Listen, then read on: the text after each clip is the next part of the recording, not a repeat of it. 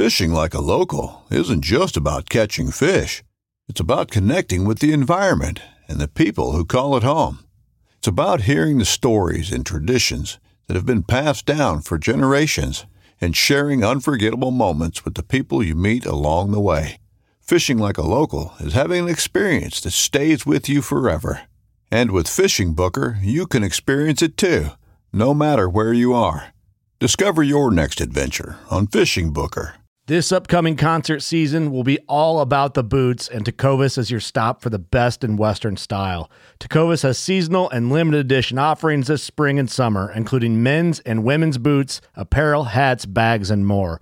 All Tecovas boots are made by hand in a time honored tradition with timeless styles that are always on trend. And Tecovas has first wear comfort with little to no break in period. It's hard to find this level of comfort paired with this level of style. Stop by your local Tecova store, have a complimentary drink or two, that's WCB style, and shop new styles. The smell of fresh leather and friendly staff are at your service. Many stores even have leather custom branding to make your boots truly personalized. And with regular live music and events, there's no in store experience like it. If you can't make it into a store, just visit tecovas.com. That's T E C O V A S.com. They offer free shipping on all boots, as well as free returns and exchanges, and ship right to your door. Go to tecovas.com and find your new favorite pair of boots today.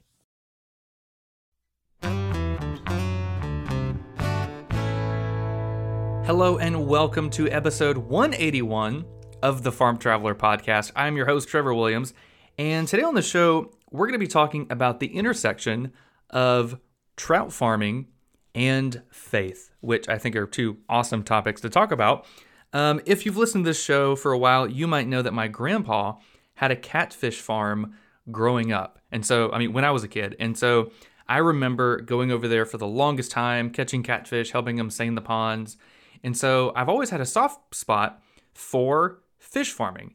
And Ty Walker from Smoking Chimneys in Virginia, a rainbow trout farm, Ty emailed me and was like, Hey, I'd love to come on your show, talk to you about what we're doing, how we've been working with White Oak Pastures in the past, sustainability of fish farming, and how faith and prayer we're trying to rope it all in together with farming. I was like, Ty, absolutely, let's do this. So we had an awesome conversation learning about rainbow trout farming, how it works, the whole process from starting the hatchery how they start with trout eggs, how long it takes them until they reach market weight, until they're ready to get processed, and even, you know, the whole debate on farmed fish versus wild fish. And Ty thinks that we can definitely have both, which I think is very, very important. And also the importance of working with like minded farmers and ranchers, specifically working with White Oak Pastures. You know, we've had um, a member of the Harris family on with White Oak Pastures here on the show and he reached out to them and was like, "Hey, we've got some awesome sustainably raised trout and we would love to work with you." And they saw it, they tried it, they're like, "Absolutely." So he works with them kind of talking about the importance of sustainability and all that good stuff. And then lastly, we're going to end talking about prayer, talking about faith, talking about being more open with our faith, you know, when we have a business, when we're sharing our farming content online and all that good stuff. So this was an awesome conversation with Ty. Check out all the links below in the description of this episode, all things for smoking chimneys.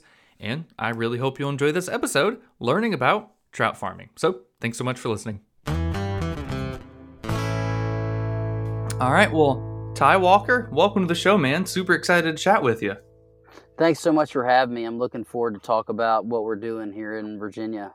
So uh, we were talking to earlier. You have a trout farm. You're a trout farmer, and my grandpa, small world, he uh, here in Florida, he had a catfish farm growing when I was growing up, and so I would always go over there the weekends. We'd stay in the ponds. They would get catfish and hybrid bass. So I've always had like a soft spot for aquaculture, and so I can't believe it's taken me like 180 episodes to finally chat with somebody like you. I, am super excited. Yeah, we've been at the hatchery we're at now three and a half years, I guess. Hmm. Um, mm. It's definitely been a labor of love. The place was built in the 1930s. Um, the, our first year there, we pretty much were just trying to figure out how to get the water on. Honestly, I mean, Mm. it's like cast iron valves and brass pipes and it's like this whole Willy Wonka kind of system. We didn't really have any explanation on how it worked, so trying to figure out. Yeah, this old man um, showed up. He used to work there, and I was like, "Man, can you just show me or tell me a little bit about what's going on?" And man, he had this big pipe wrench and found this old valve in the weeds, and I'll never forget it. He turns the valve on, and water's just shooting everywhere, and I was like, it was just a magical moment. I bet. I mean, that's so cool. So, like, what's your what's your kind of background? Then, how did you get started into it? I mean, what was the whole draw there? my wife and I were living. Uh, I'm from Southwest Virginia. My wife and I were living uh, at the time in California, and we moved to Oregon and farmed there for a while. And we moved back to Virginia, and we're farming at my grandparents' farm. We were just doing like pastured pork and grass-fed beef and that kind of stuff. And this opportunity came up to kind of get this trout hatchery going, and it was really a gamble, man. But I just felt. I just felt peace on it. You know, we prayed about it a lot. I mean, it was like this everyone in my life was like, dude, what are you doing? This is a stupid idea. Like, you can't even figure out how to get the water on. And um, I don't know, man. I just felt like drawn to it, you know, and we just kind of had to take it day by day. Yeah. Well, hey, when you when you feel that draw, I mean, there's obviously something there, and and so you were starting out as a hatchery, so you're raising them from eggs to the time they're what they get shipped to a bigger farm, or what's the whole process? No, there? um, we, you know, in pastured pork land, you know, it's like farrow to finish. It's we're Mm. doing the exact same thing with trout. We're getting eggs. We're breeding some of our own fish. We do rainbows, uh, brooks and browns. I'm actually getting some cutthroat eggs in the spring, which I'm super excited about. But yeah, we mainly focus on rainbows just because their grow out is the shortest of all three of those, and we're Mm. running a, a business, so you need to have some sort of a turnover. But that's even that's about 14 months. really? Um, okay. Yeah, the water temperature it's about 56, 54 to 56 year round. So you know we can run our operation year round. But yeah, man, we we start with eggs and hatch the eggs. Um, that takes about 10 weeks, that whole process. And then, yeah, they grow out in earthen ponds outside. Our hatchery is all gravity fed, there's no pumps. Um, so, yeah, it's a unique setup for sure. I bet. So, what are the?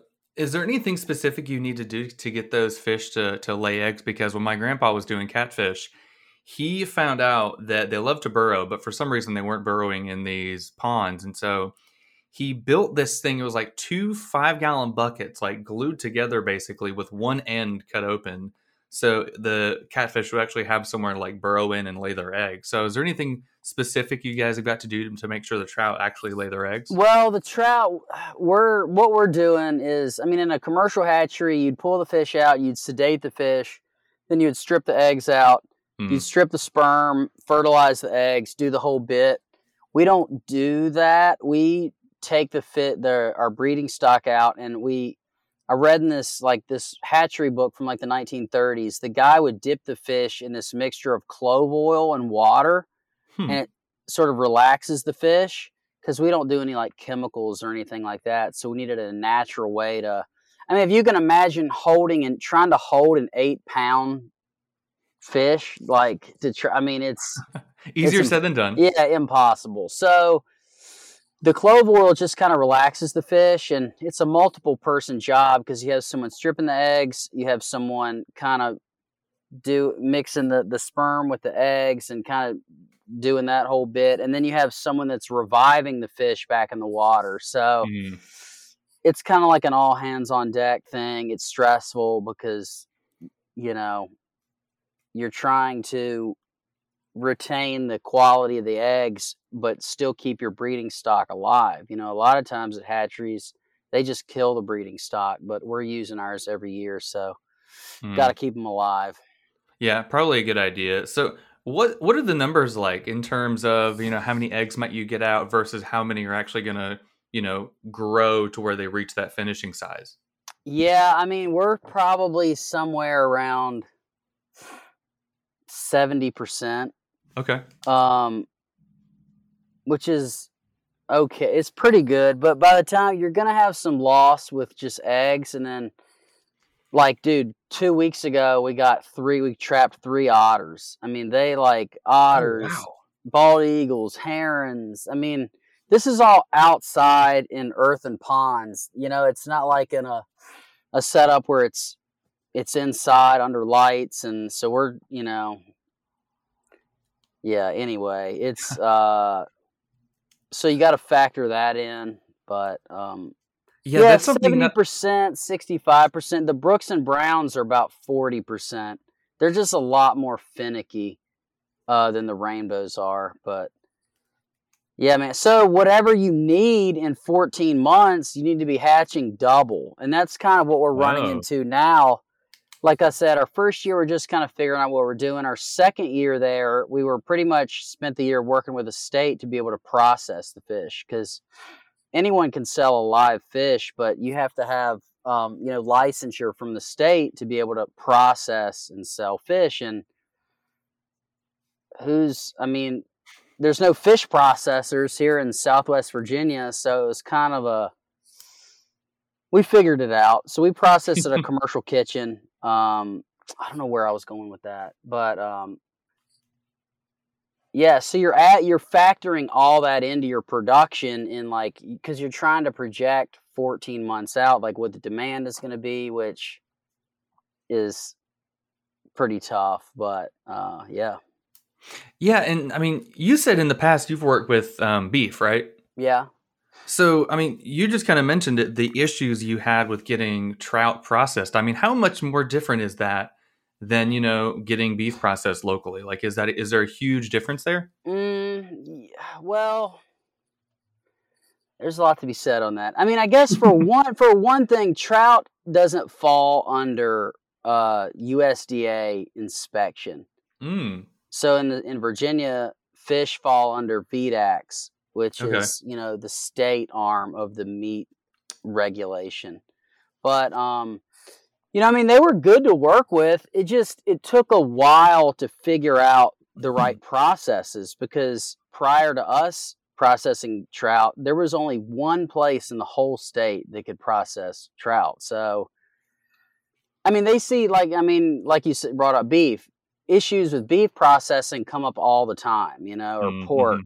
But and that was tough too, trying to project what we were going to sell. I mean, it's funny, and I just was talking to someone the other day. It's like the state fish of Virginia is a brook trout.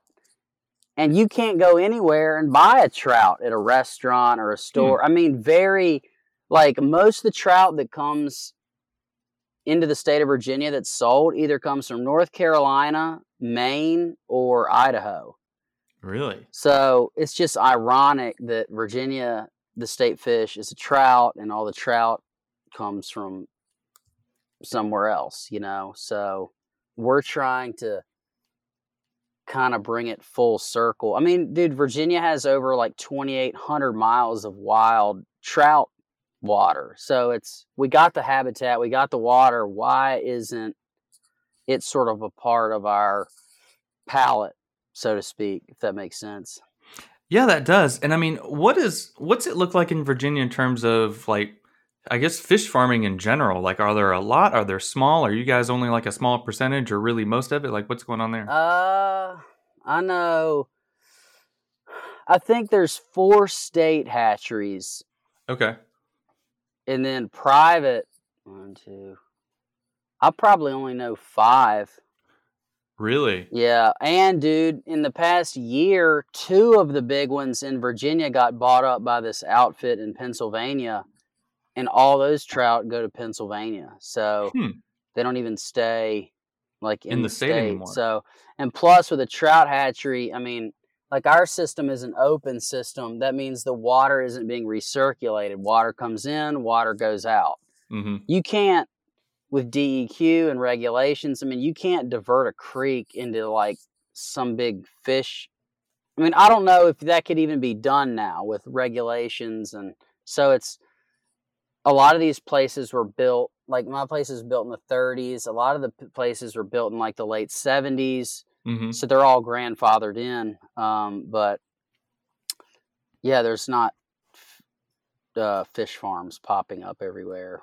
That's sure. interesting because I mean I'm I'm a very very novice like inshore fisherman. I like going out every now and then. Yeah, we've got some good stuff here in Florida, but I mean Virginia, you guys have got a lot of a lot around Chesapeake Bay area, a lot of fishing. You would think the whole state would have a lot of fish farming, or maybe just well, like farming up there or that's part of it. I mean, the Chesapeake Bay has like the spotlight from a know, a regulatory perspective or a demand perspective or a supply perspective. I mean, it's you're all focused on the Chesapeake Bay, you know, Mm-hmm. rehabilitating it or water quality or uh, oysters or you know crabs or whatever. There hasn't been just a there just hasn't been as much attention for a freshwater fish option, if that makes sense. Yeah, no, that does.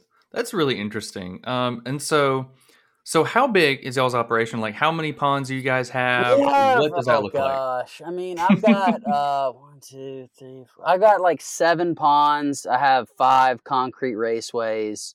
Okay. Um, there's two more ponds that I need to get cleaned out. I mean, there's there's like trees growing up in them, but we would need to. I mean, I need to get some big machinery in there. We're not quite. I think this past year we did about seven or eight thousand fish, okay. and then this year we'll be on track to do hopefully around fifteen thousand. really? Um, yeah, I think the max our place can do is about twenty thousand. But that's, I mean, that's a lot of fish, man. Um, that is. I mean, y'all are doubling what you did last year. yeah, I mean, we've really, you know, it's people are like, man, you guys are really, you know, getting it going on. It's like, dude, this is like my only income. Like, somebody somewhere is gonna buy some trout, you know. Oh, um, but I mean, it's re- it's been the restaurants we worked with have been really awesome. I mean, they're serving whole plated trout. You know, they're like coaching the um, you know the service staff on you know the people that come in how to eat it. It's kind of this.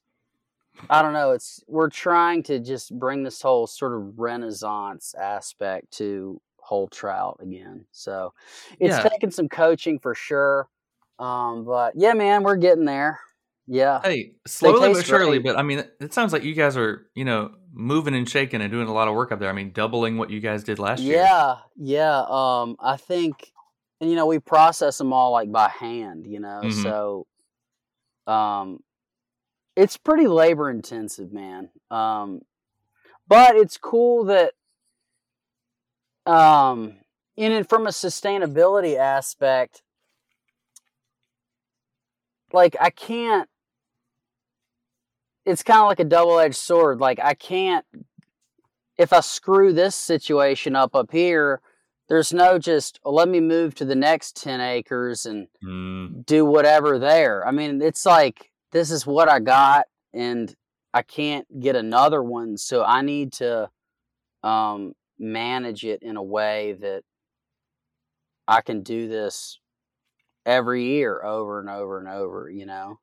Oh yeah, I mean, there's a lot that goes into it, and I don't like. I mean, fish farming is like super sustainable. I mean, there's a lot of metrics out there where I mean, fish are the most um, efficient in terms of converting food to you know body mass. You're right. They're almost one to one, which is insane. Well, and that's what's tough too, man. It's like, you know, a lot of the documentaries and stuff, like, especially the documentaries focusing on, like, um, you know, we're depleting our wild, you know, ocean fish stocks and all that stuff. And I totally agree. But then they get to the fish farming aspect, and the only fish farm they show is the rough and tumble, you know, salmon farm where, you know, mm-hmm. they got eight feet of poop that's on the ocean floor below it and killing all of the. And it's like, it's like they're showing like the worst of the worst and then saying, you know what? It's not sustainable. It's like, I mean, it'd be like showing a confinement pig operation and saying, hey, well, that's not sustainable. We shouldn't be eating pork. And it's like, no, not not really. I mean, so that gets a little frustrating because we're doing like the opposite. You know, we, like we do we do multiple events every year. People come out, they see what we got going on. We're totally transparent with our whole operation. So, um, but it's a bummer because you hear fish farm and that doesn't have a good. I mean, you start thinking about cat food next. You know, it just doesn't have a good Mhm. ring to it. So, and and that's why because you know it's sort of been a race to the bottom, so to speak. I mean, even in our state, Mhm. th- most of the trout is sold like whole fish, like for stocking ponds or streams, and then the trout that are sold.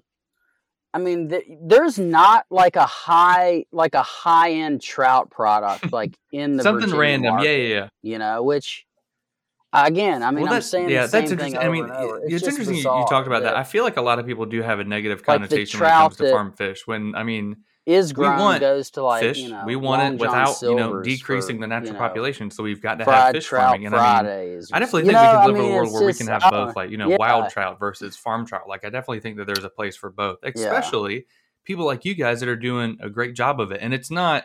I mean, I 100% agree that like anytime you see it on a documentary or something, it's the worst of the worst, and they're just painting a really bad picture. When then that is not at all what the reality of the industry is. Like I'm a, I've been like a lifelong fly fisherman, catch and Mhm. release. There's wild fish in the stream that run along the hatchery.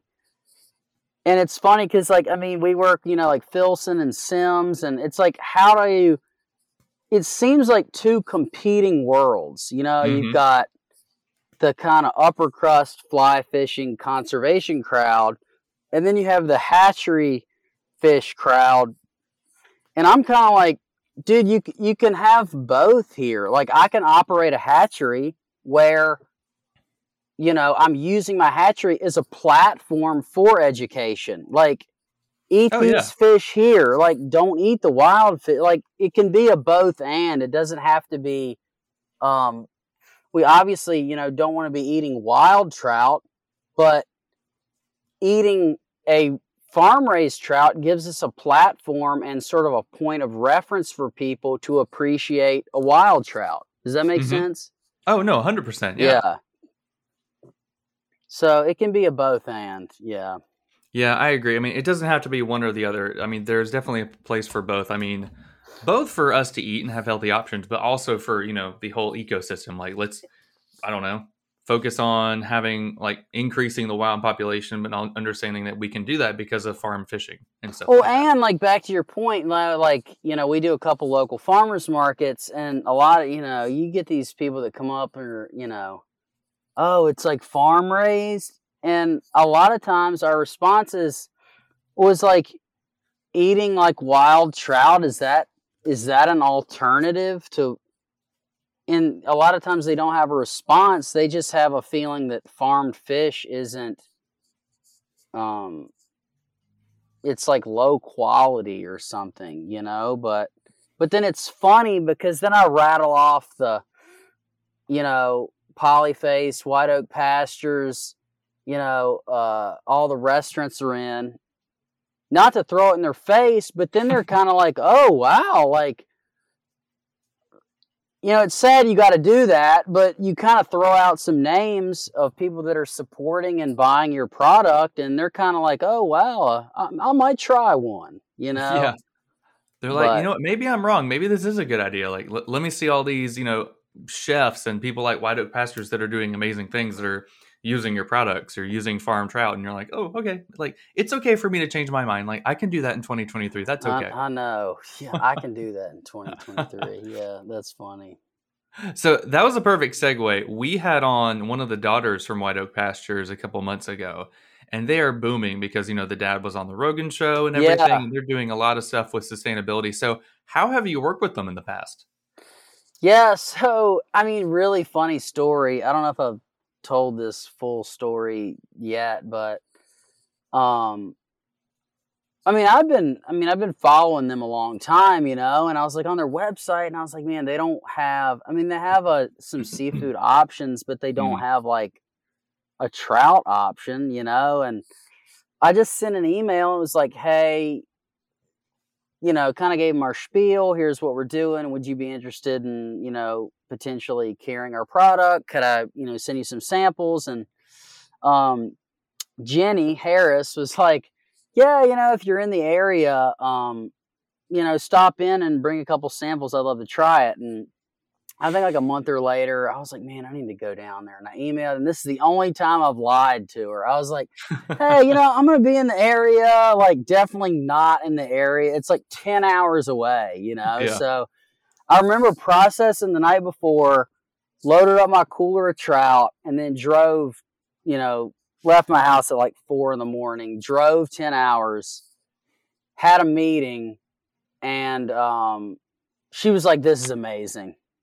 Nice. That's awesome. And it was all, it was so cool, man. I mean, because I've gotten, I mean, to every yes I get, I mean, I probably get like 10 no's, you know, mm-hmm. but to go that far and to have an operation of that scale and scope really be excited about the product and want to carry it. Um, it was definitely, I mean, it was an encouragement just personally, you know. I mean, yeah, we're proud of the product, but it was just, you know, I was like, man, I think we're on the right track here, you know. So yeah, the and it was awesome too because you know we're not, we're just so focused on like raising and and processing. Shipping the trout is just a whole nother game that we're just not able to get into that right now. But it's amazing that they, you know, they ship all over the United States. So, and it's awesome that, you know, people are really familiar with like their pork and beef and poultry products, but then they'll like add a trout onto their order. And I mean, mm-hmm. like two weeks ago, I got an email from someone in Texas that was like,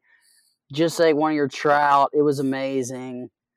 I don't know. I just thought it was cool that someone in Texas was eating a trout from us. That's but, pretty cool. Yeah, I mean yeah. Th- that's a huge compliment to I mean all your hard work, what you're doing. I mean to yeah. get that feedback and and also to get that feedback from White Oak. I mean that's all huge.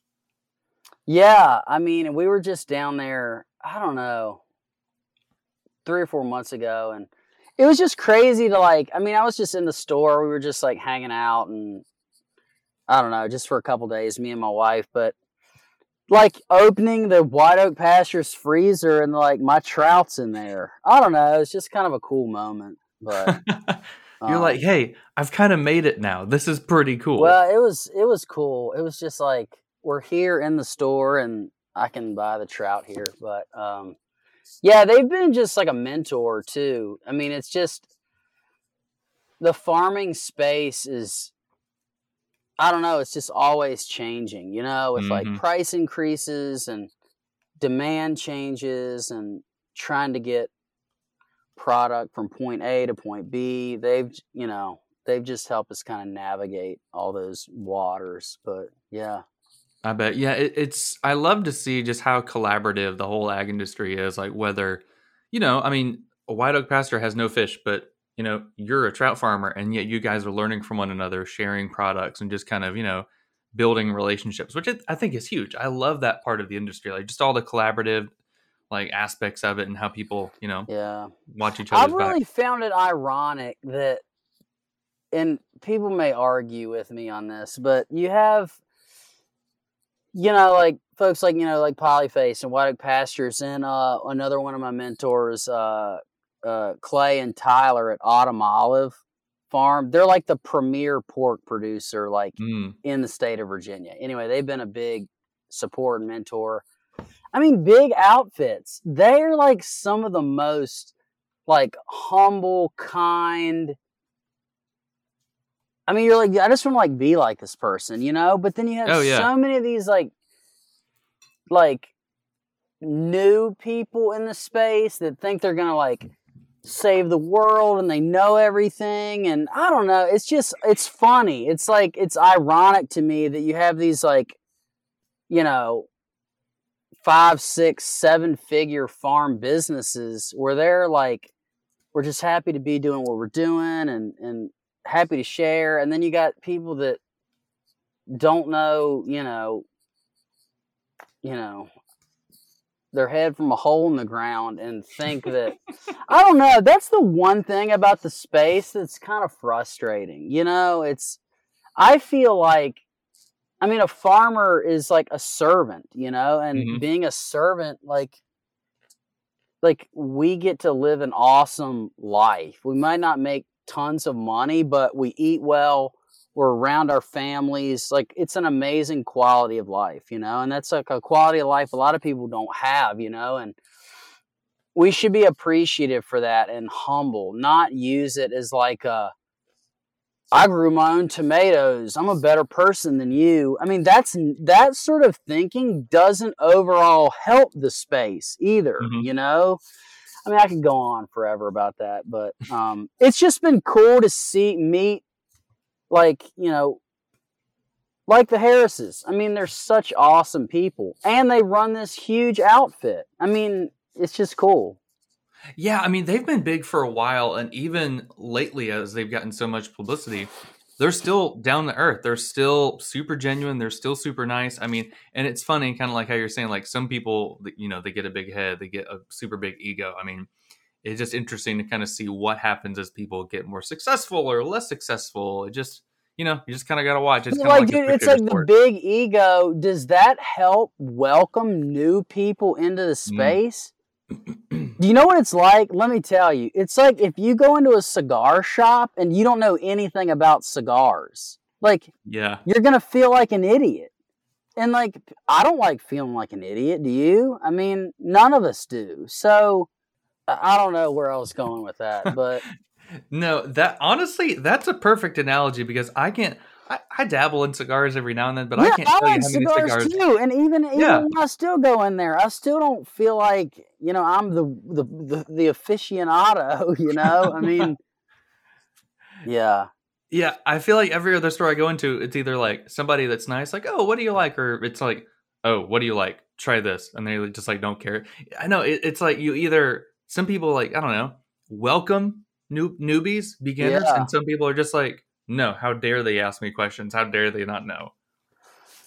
yeah. I just I hope the space, like as you know, things get crazier or whatever or prices. I, I hope the space will become more and more welcoming instead of more like well, y'all should have listened to me 10 years ago and blah blah blah and that's sort of just bitterness you know Yeah.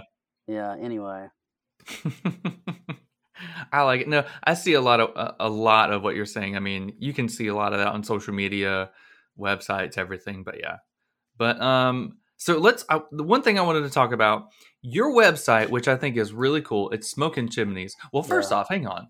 Wh- where's the whole name from? Smoking Chimneys. Where does that come from? okay okay so uh, i guess it's like a twofold thing the first Yeah. thing well at my grandparents property there's two old stone chimneys that were built in the 1800s Mhm. and we're there on the property and it was kind of like man we're like getting the family farm back going again it was kind of like man we're, we're like putting smoke back in the chimneys you know like we're Hmm. getting the fire back going again of revitalizing the land and like bringing like a viable business back to like a family farm you know Yeah. So we always want smoke in the chimneys, so to speak. Um, and then too, man, I just I wanted to pick a name that would give us like the flexibility to like do what we want, you know? Like I just didn't want to do like Triangle Farm or I mean, and that's great, man. And I, I'm not. I'm just for me personally. It's like I wanted to, you know, because we do a lot of events, and I just wanted to give our brand, so to speak, like enough space that we aren't like pigeonholed into like we're just this one thing. Because once you add farm, it's hard to like get out of that mold a little bit. So does that make sense? Oh yeah, you're you're not limiting yourself. I mean, it's a very unique name, and when people maybe when they look at it at face glance, they're like, you know, what is that? Smoking chimneys. What is that? Then they learn more And about. dude, I know. I mean, and I get it. Off the bat, you're like, what? Like, smoking the chimney. What like? So, I mean, I get is the trout smoked? I mean, you get a lot of like. I mean, that's part of it. I think though, like once you kind of just get it that it's smoke and it's got a good ring to it. I just It does, yeah, yeah. I mean, I think eh, initially it was, you know, like, oh, you do chuck because I have a, uh, uh, uh, so funny, dude. I've got a magnet on my truck, you know, smoking chimneys. Bro, I don't know how many people, bro. Oh, you do chimney work, bro. I'm like, dude, I should have started a daggum chimney business. oh I my mean, gosh. Yeah, you, you can have a couple employees that are like the chimney sweeps. That's bro, perfect. Subsidiary, yeah. so funny, but uh yeah, man, I, I just wanted to come up with something that we could we could kind of make it what we wanted. And and to be frank, I don't know where this whole thing is gonna go, you know, but I just want enough flexibility that I'm not like pigeonholed into one sort of aspect, I guess. Yeah, no, that's smart. I see that. I mean, that's that's cool. Um, and so you've got yeah, your website's great. It's just smokingchimneys.com. You've got farm food and prayer. So I love talking about this. Why what is that third thing? Why is that so important to your operation, Smoking Chimneys? What about that prayer thing? Well, I guess I mean there's man, I could go on forever about that. I think part of that is just like about like how we like live our life, dude. I Mhm. mean, even just taking like the trout operation, I mean, there was I mean, even just getting there, dude. Like I got a phone call like out of the blue that was like I mean, it was just a total God moment how we even got there, you know? Like and then being there, I mean, there was, I mean, there was a time last year when like, like a pallet. I mean, I buy the best fish food on the market. It's super expensive. A pallet's like three grand, right? And. I had like, and I got, I, just picture this. I've got, I had hatched. I got two stories. One story, I had twenty thousand fish that I just hatched. Right, the Mhm. the last year, this the the fish were starting to harvest right now, and they were in the trough. Bro, I had like five hundred dollars in my bank account, and I was Yeah. like, "Why am I even doing this? Like, I don't even have the money to like raise these fish that I'm like looking at, you know?" And I was like, "I should just like dump them in the creek, or like it was just one of those moments. You're like, what am I doing, you know?" And Mhm. in my mind, dude, I just got that verse like, you know, he gives us like daily bread, you know, and it's like, yeah, I don't know what next month is going to look like. I don't know what three months is going to look like, but I do know like I'm supposed to be here doing this. And if I just, you know, focus on today, like I don't get so overwhelmed or stressed out, you know, and it's just so crazy that here I am 14 months later and I'm harvesting the fish that a year ago I was like, dude, I don't even know if I can do this, you know? Yeah. So for me, it's like, it's not some sort of like gimmicky thing, you know? For me, it's like, it's actually like real. It's like Mhm. actually like how I like live my life, you know? And like some people are cool with that and some people kind of rag on it. And and that's okay, man. I'm not trying to here to like prove anything. I'm just it is a part of like our life and you know having a relationship with God and you know there was another moment where um back to the fish feed thing, I had two bags of feed left, right? And I was like, dude, I need another pallet of feed. A pallet of feed's three grand. I didn't have the money. And I just remember standing in my little shed where I keep the feed. And I was just like, I just prayed a simple prayer. I was like, God, please help me. Like, I have no fish food. And like, I, I know you want me to be doing this, but you got to help me, you know? I mean, it wasn't really magical and there wasn't a chorus of angels and lightning didn't strike or any of this stuff. But the next day, I had a, a friend call me and he was like, "Hey Ty, this guy like does a lot of work with like PetSmart and he's like a big in, in like the aquarium business." Anyway, he calls me and I hadn't talked to him in a while. He was like, "Hey Ty, I got a pallet of feed down here of trout feed and it's got like bugs all in it and I'm gonna throw the the pallet away of feed. Do you, do you can you use it?" Literally the next day, dude. Oh, and talk like, about a God moment. Oh my god. like, dude, for me, it's like you can't make this stuff up, dude. You Mhm. know. So for me, it's you know, I'm walking by faith, not by sight. You know, and um, sometimes that's like harder. Some days that's harder than others. You know, and I mean, even like being a parent, bro, it's like super overwhelming. You know, it's like I need wisdom to like know how to like raise my kids, like especially like this day and age. You know, I mean, I don't know. Does that make sense? Oh yeah, no, no, it does. And I mean, I feel like hopefully more people are becoming more, you know, themselves and sharing their story, sharing their faith online, which is awesome. I mean, I think more and more people should do it. And I love those moments where, you know, it's a God moment, but it's just it's an impactful moment like that, like with the fish food. Like you you see God in those moments that, you know, really matter to you or really matter to your business. And I, I don't know. I always think that's so cool. personal, dude. It's Oh, not yeah. like something I read in a magazine or somebody else told me a story about a guy one mm. time. No, it's like this actually happened to me. It's like my experience and like I'm allowed to let my experience be valid for me, you know? Mm-hmm. Like you, does that make sense? Like Oh, yeah, yeah. yeah. Where you know, I had this one girl at this we were at this like kind of industry thing and she was like, you know, Ty, oh, are you smoking chimneys? And I was like, yeah, I guess. And she was like, you know, I love your whole thing, but the prayer thing, I mean, I'm just not into that. And, you know, she was like, and this is like in front of like 40 people, you know, and she's like, what's up with the prayer thing? And it, I was like, dude, so on the spot. I mean, it was just like, it's like needle drop, you know? And hmm I just started, you know, in, in college, I had a serious bout with like, you know, suicidal thoughts and depression. And I was just at like a moment like, God, if you're real, if there is a God, you got to like help me, you know? And again, it wasn't overnight, no lightning, but all that like just mental health stuff that I was wrapped up in, like it went away. And I just shared my little story, you know? And she didn't have anything to say, you know, and I wasn't trying to prove a point. I'm just like, that was my experience and that was what happened. And that's why it's farm food and prayer. I mean, I don't know what else to say. Yeah.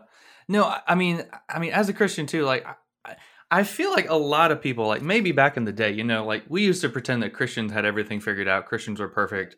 But I mean, now people are being much more vulnerable about their faith, about their life, and like, hey, I'm not like I'm trying to do it too. Like, I am not a perfect Christian by any means, by any way, shape, or form. And I mean, I don't know. I feel like being vulnerable and telling people how we've messed up, how our faith has helped us, how God has helped us. Like, I feel like hopefully that can bring more people to, you know, Christianity. And I mean, hopefully people like that can see that just you being genuine is hopefully effective. And they're like, you know what? Okay, I need to listen to this person. Like, this is cool. I'm glad that they that they shared their story.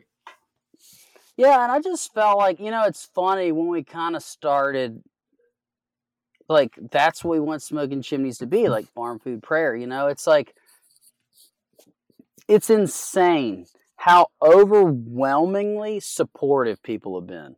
Mm, that's like, awesome. wow, farm food prayer, I love your vision. Like I you know, we support you. So it I honestly thought it was going to be the opposite Really? but really in reality like we, it's been i think in some ways it's been like refreshing for people Hmm. you know that's like dude I- i don't have a church or a min i just have like a trout business but i can incorporate my faith into that and you know even the people that aren't like like really like believers per se i mean like just like a business that's gonna like support like family values you know Mhm. it's like i don't know it's just been cool kind of a pleasant surprise i guess i could say just to see how supportive people have been as opposed to like knocking it you know Oh yeah, and I mean, I'm sure that was you know kind of intimidating whenever y'all wanted to do that because I mean, you're putting your not only yourself and your business, but now you're putting your faith out there too, which is you know that's something very intimate to you and your family, and you put that out there associated with your business. You know, like you're oh, and a business that like isn't like totally. It's not like we're this big outfit, and it's like, oh yeah, yeah, like this would believe, like like it or not, like it could really affect us mm-hmm. Positively or like negatively, you know. So, um, I don't know. It's it's been I'm encouraged. I'll I'll say that for sure. Well, I can imagine, and I bet. I mean, it obviously sounds like a lot more people are encouraged by that too. So, I mean, that that cautious step you took looks like it's you know paying dividends, which is wonderful. Obviously. Yeah, and it's it's kind of given us an opportunity. Like people, like like a lot, of, you know, a lot of people they just are the chefs. Like, dude, they just like the trout Mm-hmm, mm-hmm. and like me or not or whatever and just move on and that's fine but the people that have been like you know following kind of our journey or just like reading more of the stuff you know we've spent the past three years developing like a um a farm like a kind of like a god creation centered farm internship you know Mhm. and like that's sort of like our vision and our heart and we're about halfway done with it. Hopefully by the end of this year we'll have it like you know it'll be a it'll be a, a book farm food prayer you know that will be published. And um you know if, if i could just share real quick like when we farm when we were at the um did the farming internship in oregon it was just about farming. There's nothing about god or being connected with the land or any sort of like spiritual element you know? And then previously previous to that i was on staff at um, the house of prayer in pasadena california you know like really into prayer and worship and but that was like in an urban setting. Mm-hmm.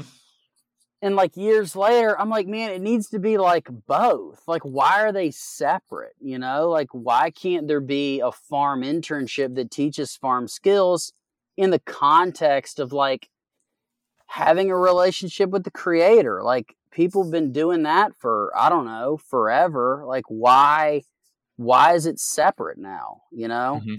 does that make sense Yeah, no, that does. I mean, I feel like there's an audience for that. I mean, that's pretty cool. I haven't really heard of anything like that before, but you're kind of incorporating that more. I like that. That's cool. Yeah, I mean the past, you know, these past three years and this year will be pretty just focused on our business. But we're hoping in the future, you know, we can, you know, I'm going to keep chipping away at this material, but it would be sort of our dream to be able to roll that out at some point. But I bet. And I mean, also that book. I'll be on the lookout for that farm food and prayer book. That'd be Yeah. pretty cool. I mean, Yeah. I'm I'm imagining something like you know, maybe like a I don't know, farmer's almanac mixed in with some prayer or something. I don't know. Dude, I mean, neat. it's not like it hadn't been. I mean, I think we're just getting to a point now. It's like I've seen people start farms and into the food and all that stuff. But if there's not a right like paradigm there, the person ends up getting like burnt out. And we talk about sustainability, sustainability, we hear it every day, but it's like it's not sustainable if the people are being depleted and the land is increasing in its production. Like that's not sustainable. Like sustainability would be like the land is becoming more productive and like the people are having a more productive like internal life Hmm. So I think that should be the goal, but we've like sacrificed ourselves and our relationships for better soil and better soil's great. We need that absolutely, but that's only half of the equation. Yeah. I like that nurture. So nurturing not just the environment, but also our souls, and just kind of paying attention to all that. Yeah, cuz I mean it's like dude, who are you helping if 5 years into your farm thing, you're burnt out, your relationship with your wife or your kids is stressed, you feel like a failure. Like, you know what I'm saying? Like, if you don't, if you're not feeding yourself at the same time you're you're working with the land, it, it doesn't it doesn't work. You know. Um, that's why I think having that intentional, spiritual, God centered creation centered element in conjunction with working the land, that's how the whole thing is going to um, multiply, if that Yeah. makes sense, you know? Yeah, no, totally. I mean, oh, you meet farmers, dude, all the time. I mean, dude, they're worked to death. They weigh like 60 pounds.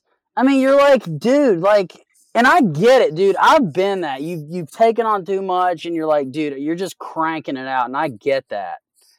But overarchingly, in terms mm-hmm. of a whole movement, that can't be the trajectory. Does that make sense? yeah, I mean, I'm not trying to get much- too metaphysical here. I'm just Oh, no, no, no. like, I mean, it, it just doesn't. Too many of those situations creates issues. You know. Yeah, I mean, burnout's a real thing. Like, if you're a farmer, if you're, you know, if you, I don't know, are a content creator, if you're doing any job, and I mean, at what point do we need to stop focusing on, you know, getting, creating as big of a business as we can or getting as much money as we can? Like, we've also got to, you know, stop and think, like, I need to worry about my mentality. I need to worry about my soul. Like, I need to focus on me my relationships, my spirituality, just as much as I need to focus on the business. Because if I don't focus on that stuff, if I just focus on the business, I'm going to be miserable. I'm going to be burnt dude, out. what does that equate to? What is what you're saying? What does that equate to? It equates to hard decision making Mhm. because it's like last year we were doing pork, had a full pork production, raw milk, and our trout. Like, I mean, we couldn't sell enough of it. I mean, it was we were doing great, but at the end of this, you know, last year, we made the hard decision, dude. We're shutting down our pork operation and we're shutting down our raw milk operation because we're just we're spread too thin. And i mean what's it all worth if i'm doing all this farming and great stuff but then i'm, I'm in here yelling at my kids? Like what what what gives you know? And like i'm just a person. I have um i don't have endless patience or endless empathy or like I, i'm just a person you know and yeah, something's got to give. Yeah. yeah, and it was just like for the health of A, we wanted to focus on the trout, but B, it's like we've got to create we got to have boundaries, which Mhm. especially as a millennial and I can speak for myself, I mean, we don't like boundaries. We think we can have our cake and eat it too, you know? Like Mhm. we can do it all and it's like uh, we can't you know like we've got to make decisions too that i don't does that make sense Oh yeah. No, I mean, we've got to make a decision. We've got to draw the line somewhere. And I mean, I don't know.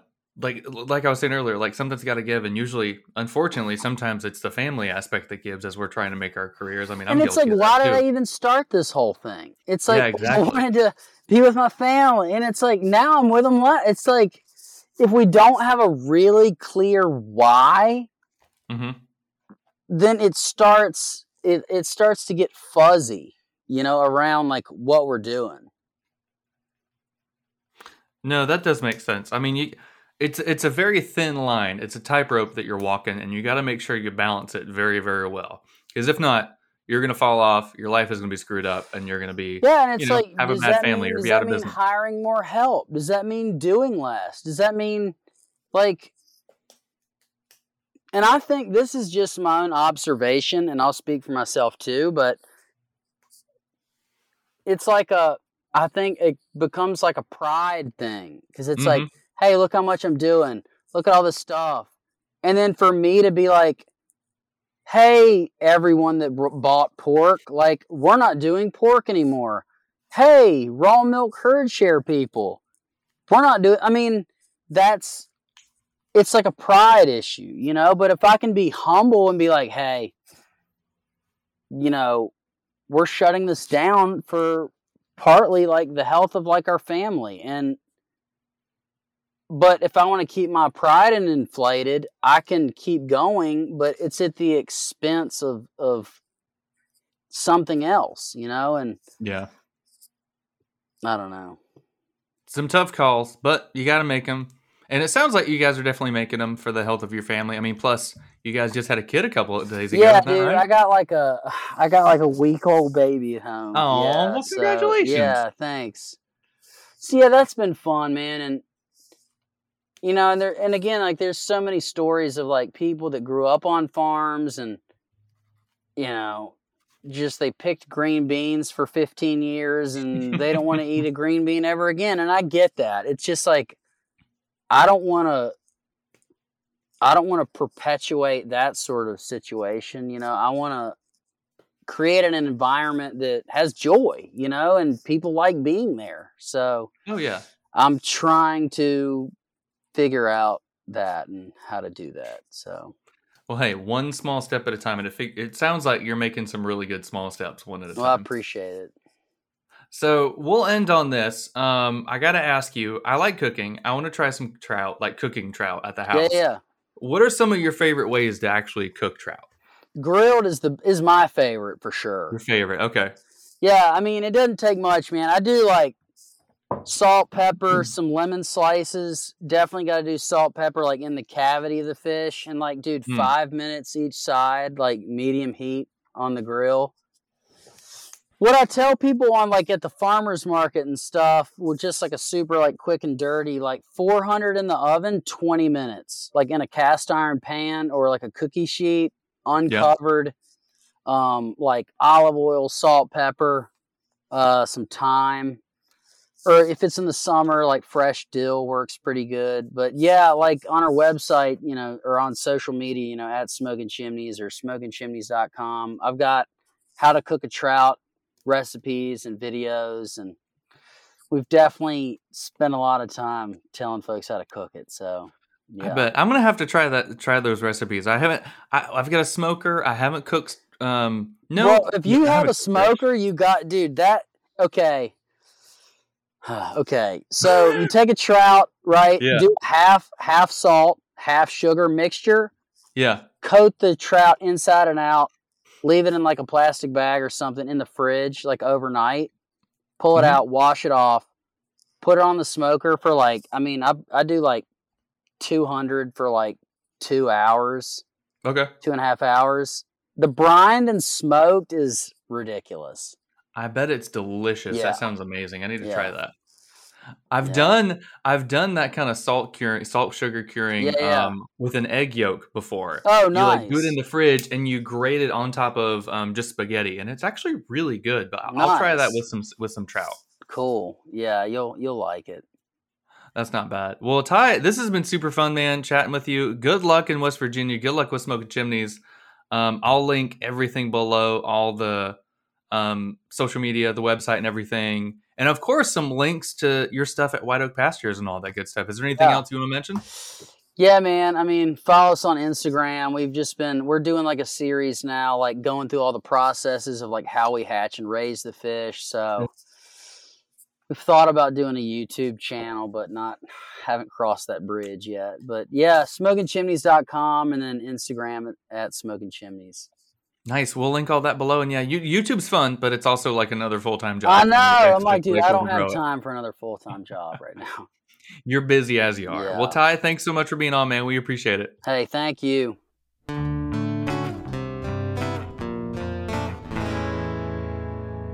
Thank you so much for listening to this episode of the Farm Traveler Podcast. You know the drill if you're listening to the end of the episode. This is where I make sure to remind you to subscribe if you're new here or if you are an old listener, which I really, really appreciate you. Um, be sure to share this episode with a friend or family member. We have new episodes every week. Um, a lot of cool content. Would love to help, you know, get that word of mouth out there so more and more people can learn how they can connect with their food. Whether it's Apple Podcasts, Spotify, somewhere on the internet, anywhere, be sure to subscribe and follow the show. And of course, we are super active on YouTube. We have farm tours up there, so go subscribe. Just go to youtube.com and look up Farm Traveler. And of course, it's super duper convenient. Go look in the description of this episode and you'll see a link that will take you there. So, thanks so much for listening. We'll see you next week. Adios.